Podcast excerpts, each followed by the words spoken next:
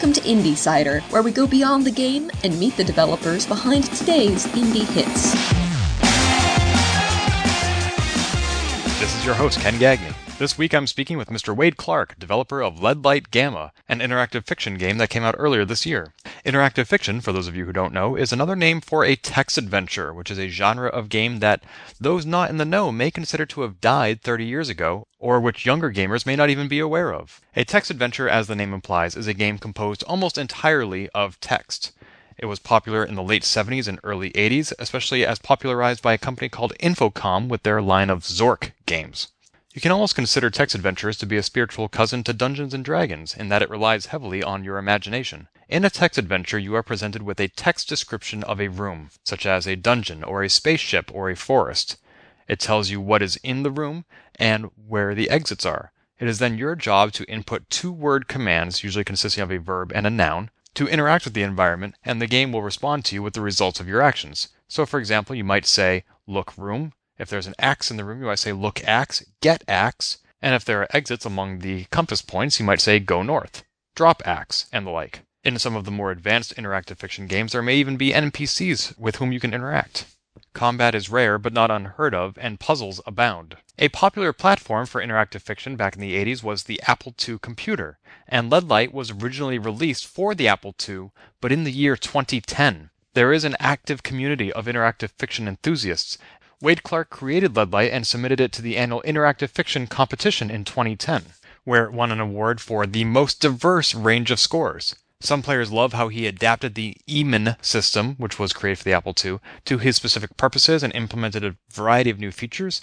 Others didn't like how old school it was and relatively inaccessible by being on the Apple II and create an EMIN instead of something more modern, such as Inform. But it does have a ton of great features and themes. This game is sort of a text adventure version of Resident Evil, you might say, in that it is a survival horror game. You have a health statistic that goes down as you combat your opponents, and the environment is very creepy. Think of it as Silent Hill, where you just suddenly wake up one day in a school as a teenager but your school is now completely dark and everybody's trying to kill you and there are spiders and monsters and things that you can't see trying to kill you so, not all that different from your typical high school experience, actually. The game is inspired by such games as Resident Evil and Silent Hill, and also Black Swan, the movie. I got the inside look from Mr. Clarke about these inspirations when I interviewed him five years ago for a magazine called Juiced.gs, the website for which is Juiced.gs.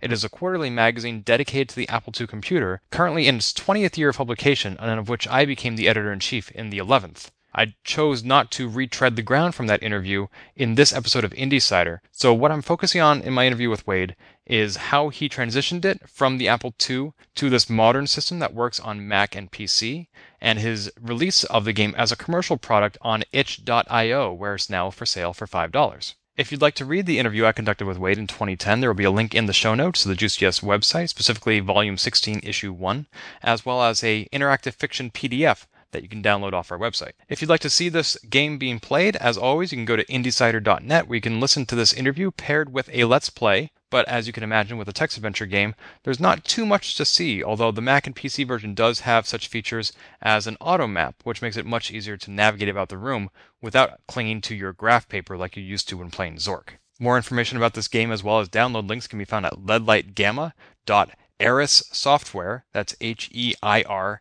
E S S software.com, which is Wade's website just for the various versions of this game, including the Apple II version, which you can download for free or play in your web browser. For more information about interactive fiction as a medium and genre, I recommend checking out getlamp.com for the home of the documentary entirely about text adventures shot by Mr. Jason Scott. As always, you can follow me on Twitter at GameBits and send feedback by visiting us at indiecider.net. Thanks for listening, and here's Wade. Joining me on the line today, all the way from Australia, 14,000 miles away from my home in Boston, is Mr. Wade Clarke, developer of Leadlight. Hello, Wade. Hi, Ken. How are you? Good. How are you, sir? I'm very well. Now, you and I have known each other for about half a decade in various media, but this is actually the first time we have spoken. Yeah, it's just me listening to your podcasts and occasionally watching you online and stuff, and otherwise we've communicated via email. So yeah, it's a, it's funny to suddenly suddenly get to the talking part like this. Lead Light Gamma just came out in 2015, and it is an adaptation of the original Lead Light, which came out five years ago. So, have you been working on this adaptation for five years? No, I think I might have been. I might have put in the first, like I might have just started to play with it a, a couple of years ago. Basically, it's it happened because I, I program new text adventures with this programming language called Inform. And one night, sort of just for fun, I sat down to type in some of the locations from the original Leadlight because the original, I had to program stuff for months before I could even, uh, you know, turn it on and see what the first room was like. That was sort of how primitive the tools I was using. Here in Inform, I could literally just type the room description and type go, and I was there with a cursor, and it was like a, you know, already a bit of a simulation of the game. And it was just because I enjoyed that experience enough of walking around in it again that I, you know, basically I liked the world of that game. And if you suddenly decide that you're going to remake a whole game rather than make a new one, and that's a big time commitment, you must like your own game in this case, which I did. So that's that's how I got the ball rolling. I suddenly decided, well, I want to turn this bunch of descriptions I've typed in into the game in uh, a new, yes, a new incarnation. So you had a few years off between the development of Lead Light and and the development of Lead Light Gamma. What was it like to revisit a game you'd written years ago? Well, because this game, I've spent a lot of, I guess, because of the complexities of making the original, it was something I was. It's a game where a lot of it is burned into me anyway. I think to make perhaps if you made a similar game using new tools, you wouldn't have to spend as much time with it. You wouldn't be sort of tweaking the programming at a really nuts and bolts level like I was in Apple II Basic and assembly language, and that forced me to become incredibly familiar with it in a way that I might not be with a game that I make with newer tools and takes less long to make. So it was still pretty live in my mind, and then I'd spent uh, time like talking about it, and it had been reviewed and stuff afterwards. Yeah, so it was for me. It was still sort of fresh in my head, even though it was a fair while later. Is this the first game you've released in Inform? This would be the third. The first one I released was a game about uh, a birthday party, six year olds having a birthday party, and it was called Six. And then the second one was a little game I did for a competition called Ectocomp. That is a competition within interactive fiction communities where you sort of make a little a Halloween themed game, and that was called Ghosterington Night. And then so Lead Light Gamma is the third one, yeah, that I've made with Inform. After creating those two original adventures, why did you choose to revisit a game you'd already made as opposed to making a third original adventure? Yeah, well, I had I'd been think basically I'd been thinking about doing a sequel to Lead Light just using Inform, and then because of that little experience I had one night where I typed in some locations from the first one, it just became an idea that grew into my head because it was just something I, I liked. I wanted to to walk around in the first game again uh, in some fashion one of the complaints about the original Lead Light was its inaccessibility in, ter- in not in gameplay terms but in technical terms because it was written for the Apple II. However, in my opinion, a lot of that complaint is addressed by the fact that it can be played in any web browser via the ActiveGS emulator. So, given that most people can access the original version of the game if they wanted to, what advantages did you see to porting it to the more common platform of Inform? Yeah, well, I still, I suppose ultimately I had to view it as an exercise in getting the game to more people. And as you say, it's already available if you, you can either download an Apple II emulator and put the images in it from the original game, or you could go to my website and play it with this active GS thing, which is like an emulator in a browser of an Apple II running Leadlight. But in spite of all that, there's still, in the current context of gaming, I find people are less willing to do these things in general and even in the interactive fiction community where there's this paradigm that's developed of the games are kind of these portable files that and then you put them in these things called interpreters and it runs the game. But that's already a step between some player um, you know they see oh i want to play this game and then they first they have to read an instruction that says okay now you have to go and download this thing. And they go oh okay. They do that and then they get the game. Then they've got to learn how to play the game. Uh, and there are there's the historical argument about that the parser is sort of a uh, inherently difficult thing to to learn or to understand for some people. I guess the people are presented with a prompt and a question mark, and there's this argument that they think they can type anything and that it should be understood, and that's not really how it works. But I, I don't know. I mean, in my sincere opinion is that none of these things are as difficult as they seem, and yet they're all they're still hurdles to jump over in the age when you've got Steam and you click, you download the game, you turn it on, and in theory it works. I mean, in two for two samples of the two games I downloaded on Steam, both had incredible technical problems, but I won't bore you with my sufferings. Uh, basically, yeah, it's it's still a hurdle. And with the ActiveGS thing, they had to download the emulator plugin first, and that's technology that's already starting to get out of sync. I think, like I think it doesn't work in Chrome anymore. Uh, and also, when, once they get into the game in the Apple II environment, uh, even people who play interactive fiction a lot, they've got these set ideas about what things work or don't work, and there are particular commands they know. And some people tried those and they didn't work, you know, and they went, oh, this this isn't operating how I like, and they're quicker to turn on it for that reason. Now, this was also in the context of the interactive fiction competition, which is where the game first appeared. It's hard to say. There are some people there who are really sort of reaching out to each game and trying new things, and there's also, understandably, people have to get through 30 to 40 games, so they're quick to find reasons to not like something. So, you know, some guy typed in, um, you know, he didn't like that it didn't have a restart command. I think I had you had to type quit. I didn't have memory to stick in the word restart as well.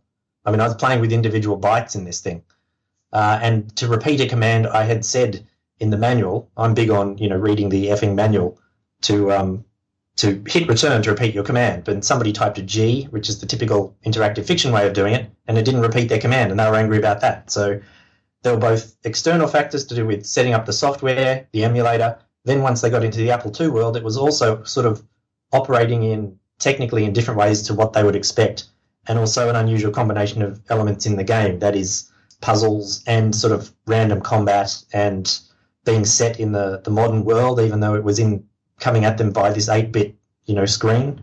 Uh, so I think, yeah, there was a lot of um, kind of confusion about how to make sense of this game for some people. Some of the complaints you outlined were levied against you by judges in competitions. Given that Leadlight has already been entered into competitions, is Leadlight Gamma eligible to be an entrant in these competitions? Uh, I think not. I think I read recently just in some discussion about uh, the at least for the I mean they have the interactive fiction people have the the Academy Awards of interactive fiction, which is called the the XYZZYs or the Zizzies or something. Uh, and I don't think it's eligible for that because it counts as an incarnation of a game that has previously come out and it's they're focused on new stuff. But I mean, it may be eligible for something else somewhere. Yeah, that makes sense. So since you were porting this game and you were making these updates and these changes to the interface, for example, you had the opportunity to make other changes, such as to the gameplay, to the layout, to the puzzles. Mm-hmm. What, what did you decide what to change versus what to keep? Yeah, that was a really a big, big part of the whole project, deciding what to change, what to leave as is. I suppose I started off with the idea that it would be completely faithful. That is, you know, if you started off with just a verbatim thing of the game running in another language, that's what it was going to be. But then obviously I began to think about it and I thought, well, there's things that I can add that uh, make it more attractive and accessible without uh, being something that uh, wasn't really available to the person who had the original game they're just the same. Most people make, you know, if they're playing a game like this which needs a map, they can either do it in their head or they make one. So, well, I've just helped by adding a map on the side of the screen. It doesn't show you anything you haven't, any place you haven't been. You know, it just makes the map for you as you walk around. The color changing features that were on the Apple 2GS version, I reproduced them in the, the screen border and on the, the map background. So if you, if an enemy finds you and you need to hide, the screen turns red.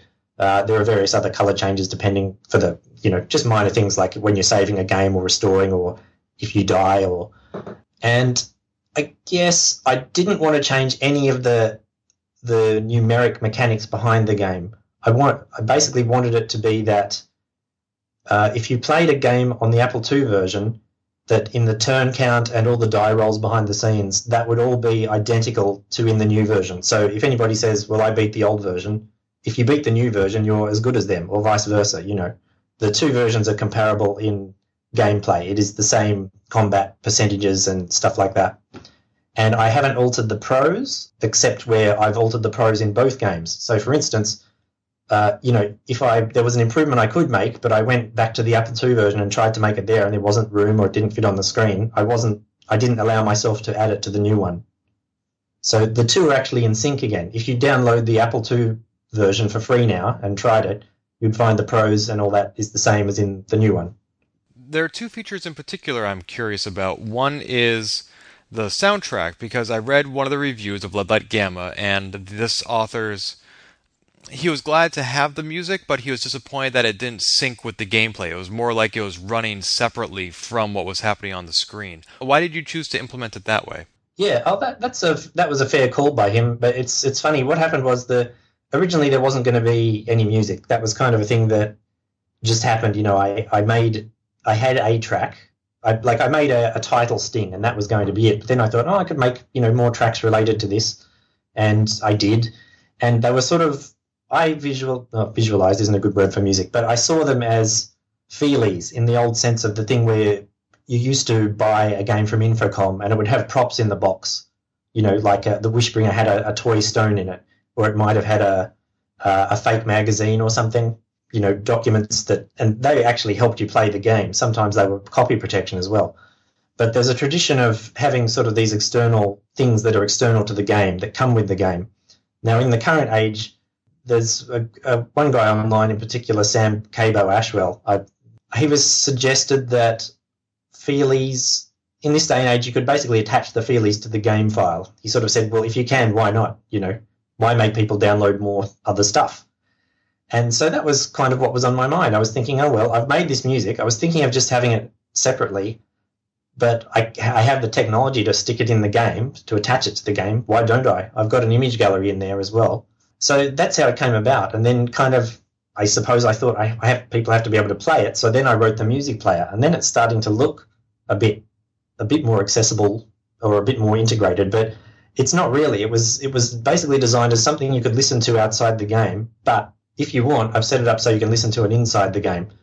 Um, so apparently that, you know, for that the, the reviewer on Adventure Gamer.com that didn't work, and I can I can see his point. I haven't thought about it that you know from that perspective before. It's sort of the first time I've tried it, really. And what about the mini map feature? That seems like something that, for technical reasons, you could not have implemented on the Apple II, where you were dealing with bytes. But being able to technically implement it also has an impact on the playability, because in a way, it's making the game easier. So, was this something you implemented because you were able to, or because you are targeting an audience that may not be as experienced or adept at text adventures and may need that assistance? No, I basically did it because I was able to. I think the thing in my mind, the thing that helps new players the most is the tutorial mode, which is completely hands on. It says, okay, here's what to do, uh, here's how this works. It introduces to the commands in a certain order and then says, okay, now you're ready to go. To me, that's the main thing that helps uh, new players. I get, I mean, obviously the map uh, probably also helps, but I guess there's a, also a tradition of people knowing they have to map stuff in these games if I'm selling it to people who don't know they have to map stuff, well, now they don't. They've got the the graphic thing beside them, and I just think it is also a, a visually attractive element as well. That it just yeah, it gave. I mean, it's good on the screenshots. It makes it look makes it look cooler than just a page of text. So yeah, I mostly did it because I could. No, that's just as good a reason as any. Yeah. Now, one of the other changes you made was that the original game was freeware. This one is commercial. Why make that change? Well, a, I wanted to make some money. B, probably because there is an increasing sense that we should be in the, in the interactive fiction community. We should be valuing our games more, perhaps. There's, I mean, the the interactive fiction that was written after the what people have called the commercial period, which was like in the 80s and early 90s, and then it sort of stopped, and then there was this community that was kept writing these games. They just did it because they liked it. They did it for each other, um, and so they weren't selling them.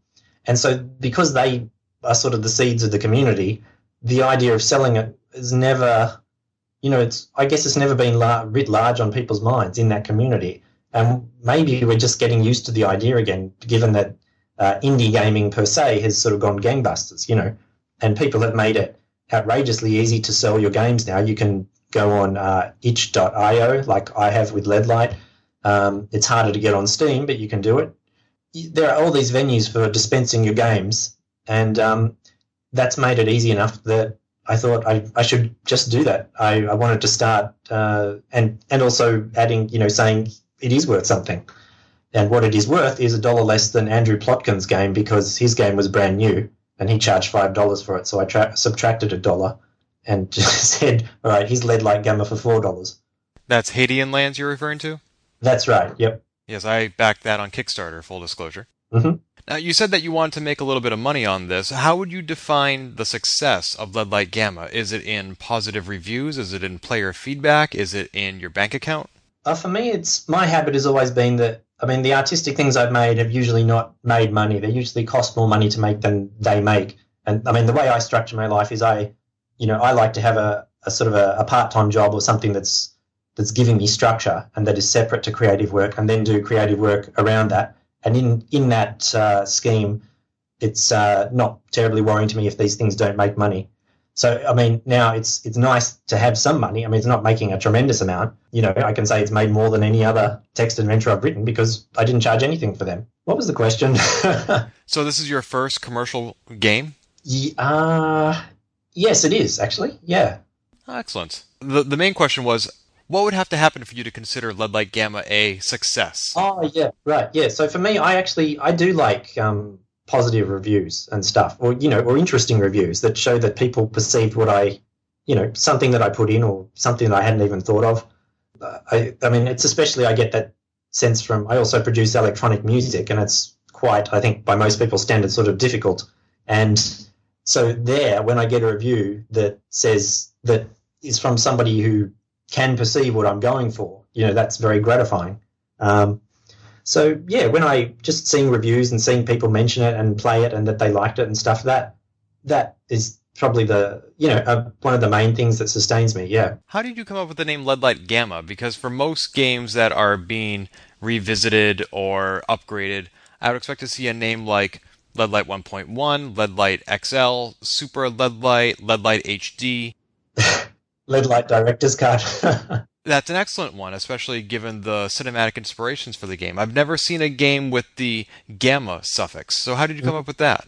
Uh, yeah, well, I was thinking, you know, okay, in the beginning, it's got to have, all right, practical, number one practical consideration is I want it to have a separate name from just being called Lead Light again, so that it's, you know, shows up as a separate entity online. But then, uh, as you ask, why, why not call it the director's cut or whatever? I guess, I, I don't know, I think it's, well, I, I guess I have a bit of a beef with the term director's cut, or in general, the move to remarket, resell games using these funny little titles like you place you stick down the title, then you put a colon, then you put some other words after it, and suddenly you can charge people for it again. And sometimes I don't think people have been justified in the charging, or the words they've put down have been silly or thoughtless. I mean, director's cut is becoming a very abused term, uh, especially if your perspective is like a bit of a cinema snob like me. You know, originally it was because there was an issue with studios stopping people interfering with the the way the director wanted the film to be, and then later on the director got some kudos or power or something, and they edited it to how they thought it should have been. But now people are just slapping the words director's cut on anything that's a you know we added some graphics or a few new rooms. Uh, it's it kind of cheapens the term director's cut. So uh, in general, I haven't been a fan of those things.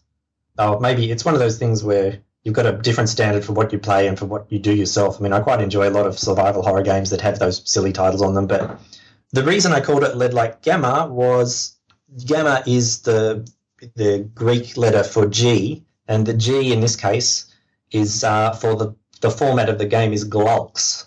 Never had to pronounce that aloud before either.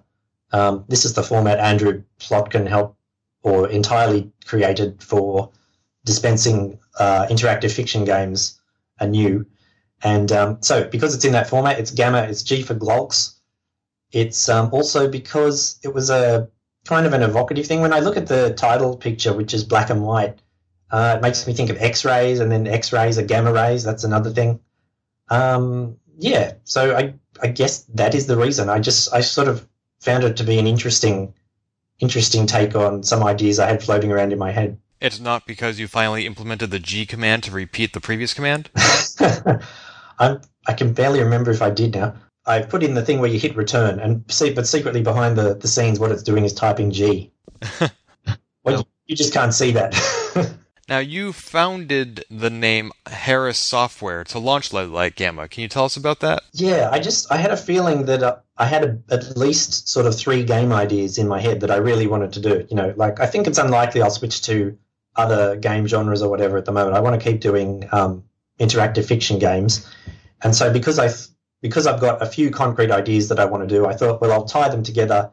You know, I'll finally put them under the banner so they've got uh, some kind of imprimatur or auspices or whatever you like. Uh, yeah, so I've got two other game ideas. Um, and I'll also release them under Heiress software. And they just there's enough of an aesthetic connection that it will work. For instance, my game six about the little kids, uh, I've tried to keep that separate from Leadlight because there's no crossover at all. I mean, I mean, apart from I, I created them both, so I'm in them both. But uh, you know, one is a game about kids and it's G-rated and everything, and I don't sort of you know you don't want that necessarily sitting side by side on a website with this other game about schoolgirls cutting each other apart with pre-technological weapons. So that's why, you know, by putting these other three under Heiress software, it will say, all right, they're all kind of adult games. They've all got something uh, in common. And maybe Six doesn't have that in common, and Ghosterington Night doesn't have that in common. Can you tell us about those two other games that you have in the works? Yeah, well, one is uh, there's a, a, a, couple of um, science fiction interactive fiction games called what's the first one? Andromeda Awakening uh, by Marco Innocenti. Uh, and then there's he made a sequel to that called Andromeda Apocalypse, which won the interactive fiction competition um, a year or two later. And he also he then made a competition within the community to produce games in the same universe. And so there have since been, uh, I think, is it four other games? There, it must be four because there'd be at least the competitions run twice, and there've been two entries each time. And a terrific one of those in the first um, competition was called Andromeda Dreaming. But anyway, so that means there's four or five games in this universe already, and I thought I would like to join in and make a sci-fi game in that universe. So that's one of the that's one of the games. Uh, the other one is this incredibly difficult idea because I haven't worked out how to do it yet, and I'm thinking about it, and it will be the next one I try to do if I can work it out but it involves um, extreme criminality and uh, serial killing and some quite sort of extreme violence and really damaged people in it. And the difficulty of that is it's very hard to put players in the shoes of people who are, you know, committing sexually violent murders or whatever for very understandable reasons. They don't want to feel they're responsible for those actions. You know, it's something you can read about in a novel or see in a film and sort of be outside of it. In this so for me, it's kind of a, a, challenge. I've been trying to work out how do you deal with kind of more dysfunctional characters in a way where people, uh, it's I don't even know if the phrase "want to spend time with them" is correct, but can I even get some kind of interaction out of it that will be meaningful and not feel, make people feel disgusted or you know it can't be a pointless exercise.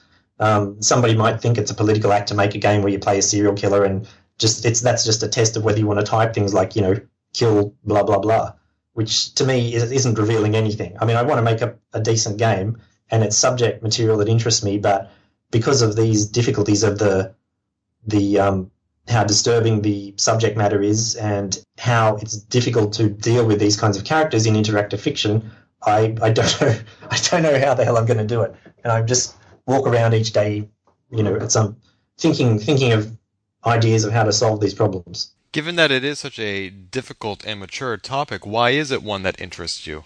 I'm very interested in psychology, and I'm I guess I'm interested in the psychology of people who really go the wrong way as well, because it, it they actually tend to show up some of the the I don't know the strengths of the human mind, or the uh, not the strengths, the, the the capability of the mind to form um, to create behavior, to develop a pattern of thinking that. So, how does a person get to a point where they think the solution to their problems is to kill people? That is the point that someone has reached when they're serial killing. They tend to be doing this, you know, uh, for, for power reasons. Um, they don't relate to other people. This is sort of all they understand. And I'm I'm interested in in the whole broad area of the pla- of neuroplasticity and um, and both you know positive sort of positive thinking and cognitive behavioral therapy, which I've had for my own anxiety and depression, and then other ways where people kind of hard bake their brains the wrong way. Uh, so that's that's part of it. And I guess I like horror material a lot as well. I've liked horror things all my life, and so an ine- inevitable part of that is it sort of falls over into this murder uh, murder category and yeah so i do i do look at and watch and read a lot of sort of grisly stuff but I'm, I'm also very interested in the, the psychology of it so that's kind of trying to explore those two things at once You are truly a renaissance man. so, do you have any ETA for those two other games? Uh, no, I, because I, I think the sci-fi one, I'm really confident about that. I think I'll do a good job, and when I begin it, it'll take a finite amount of time. But because the other one is sort of my, you know, my inverted commas baby that I'm really interested in, I'm putting it first. So, and I really don't know how long it'll take me to work all that out. Um, but you know, so I'll keep at it, and sooner, sooner rather than later, I hope. You know, I, I, my guess would be a couple of years to get that first one out. Okay, and I want to close with one more question, which could be a big question. We could probably do a whole podcast about this, but you know, I'll, I'll, give you a time limit. Why make a text adventure at all in 2015? We have these powerful new consoles like the PlayStation 4 with HD graphics, and granted, mm-hmm. and granted, that level of development may not be accessible to a one-person indie, but still, text adventures by some people are perceived as a medium that we moved beyond 30 years ago. So why create something in this genre in this day and age? I guess, uh, well, first, my, my personal skill in it is that it remains a, um, a very sort of viable and interesting format. It's just another type of game rather than than to, than I don't think of it as a game that is without graphics or something. Uh, you know, a graphic game is a game without text and a parser as well by you know by the same sort of paradoxical thought. And I, I forget who, who it was. Somebody in interactive fiction, I think he said, "Well, nobody complains that chess doesn't have graphics, and they still think that's pretty good." I, I personally am not crazy about chess because robots can play it, but again, put my um, prejudices aside. Uh, but so I think in in itself, it is a you know a viable and interesting form. But at the moment, there's actually tons of stuff going on with it um, that's not even to do with parser games. Uh, there's this tool called Twine that has made it very easy for people to make text-based games. They're essentially choice and link-based ones. Yeah, there's kind of been an explosion in that area. I mean, a few years ago on the interactive fiction database, what you would see on a day-to-day basis was another another parser game would appear every few days or you know every few weeks or something. Now, basically every day every week, what you mostly see are new Twine games and also other sort of choice based things. Uh, like there's a company called Choice of Games that every game title has the begins with the prefix choice of. Choice of, um, I'm ashamed I've only thought of the example choice of zombies, choice of romance, choice of this, choice of that. And they're doing, they, they're commercial and they seem to be doing very well. So there's sort of lots of areas that have been taking off for text-based games. Now they haven't really been. I don't know that parser games haven't necessarily been getting more exposure or less exposure, but I sort of feel that the game market is big enough now that whatever kind of game you've got, you know, you can stick it on a site, and if it's got a good blurb or something, somebody will try it. So it's not like I think the the people the like younger gamers coming through now, they're even beyond the point that they they don't even know that a text adventure was an old thing. They just see a new curiosity that they might want to try. Um, yeah, that's what I think. Excellent. So, thank you so much for talking about Leadlight Gamma. Remind us where we can find the game, you, your work online, on Twitter, anywhere uh, my website is wadeclarke.com, so, and that sort of links to everything else I do. So that that makes me my stuff quite easy to find. I've got my site for Heiress, heiresssoftware.com. That's Heiress software is one word, and that in turn links to Leadlight Gamma. Uh, that the Leadlight Gamma um, has its own site on Heiress, so it's like leadlightgamma.heiresssoftware.com, and it's also on itch.io is where you can buy it and that link is probably too fiddly to recall, but it, it's all easy to find anyway. You can type in Leadlight Gamma, or you can type in Wade Clarke, and I think i am blessed at this point that my site is the number one hit. Excellent, and we'll have links to all those in the show notes. So anybody who wants to find Wade or Leadlight Gamma can just go to indiecider.net, and there will be links there. Wade, thank you so much for chatting with us. We appreciate your time. Great, thanks a lot for having me. This has been Indie Cider, a GameBits production. Find more episodes, read our blog, or send feedback at indiecider.net.